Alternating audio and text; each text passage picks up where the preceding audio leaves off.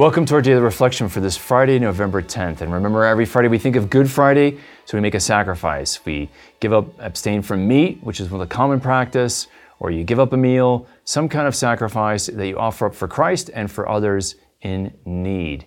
And especially as there's all these wars going on around the world, it's a good to fast and ask God to bring peace and to pray for uh, and penance for the sins of the world and the sins of the church that God may have mercy on us, right?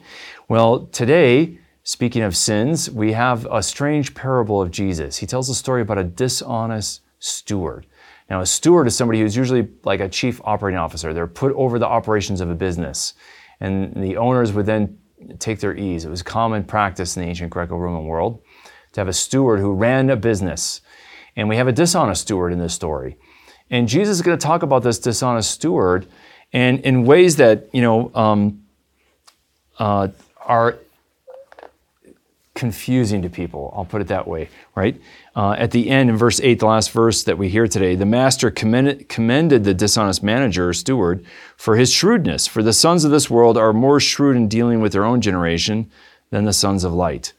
And people think, wait a minute, the dishonest steward uh, finds out he's going, because he's caught being dishonest, he's going to lose his job and at the end of his time of employment, he cuts a bunch of his uh, master's bills so that uh, so that the, these people who are debtors will end up hiring him and giving him a cushy job. And um, now, how could that be good, right? Well, what oftentimes is missed is the next two verses, which unfortunately we don't get in the liturgy today verse 9, the very verse that follows afterwards, shows that Jesus is commending this dishonest steward with great irony. And uh, in other words, it means the opposite of what he's saying. So he says, And I tell you, make friends for yourselves by means of unrighteous wealth, so that when it fails, they may receive you into their eternal dwellings. In other words, all right, go make friends with unrighteous money so that when your unrighteous money fails, they'll take you into their homes, in their eternal homes. Where are their eternal homes? Well, Jesus is going to say two things about that. The first thing he says after that in verse 10 one who is faithful in very little is also faithful in much, but one who is dishonest in very little is also dishonest in much.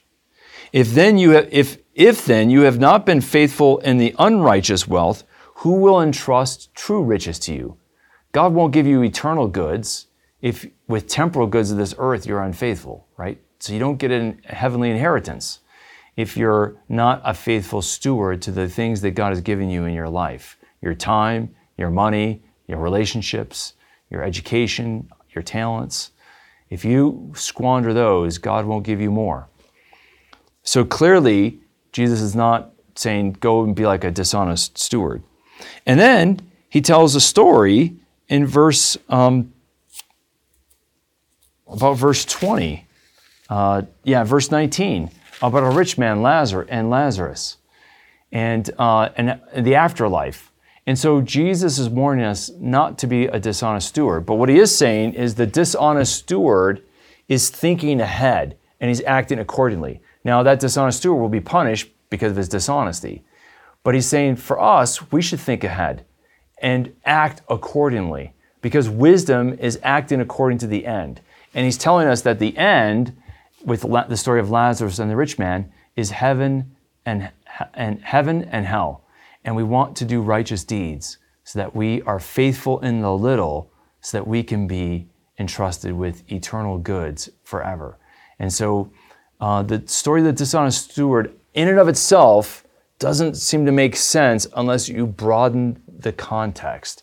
And so the key to reading the parable of the dishonest steward is to read it within the wider context of verse 9, verse 10, and on and on and on, and, and verse 19 and following, right?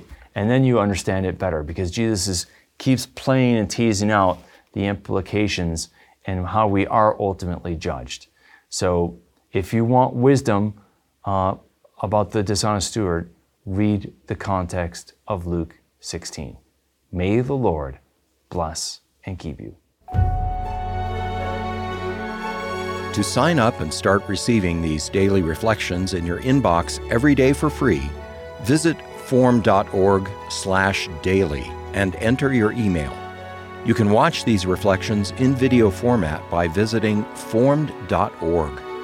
Formed is an online Catholic streaming service created by the Augustine Institute and Ignatius Press, with award winning studies and parish programs, inspiring audio content, movies, ebooks, and family friendly kids programming. To support the mission of the Augustine Institute, please visit missioncircle.org.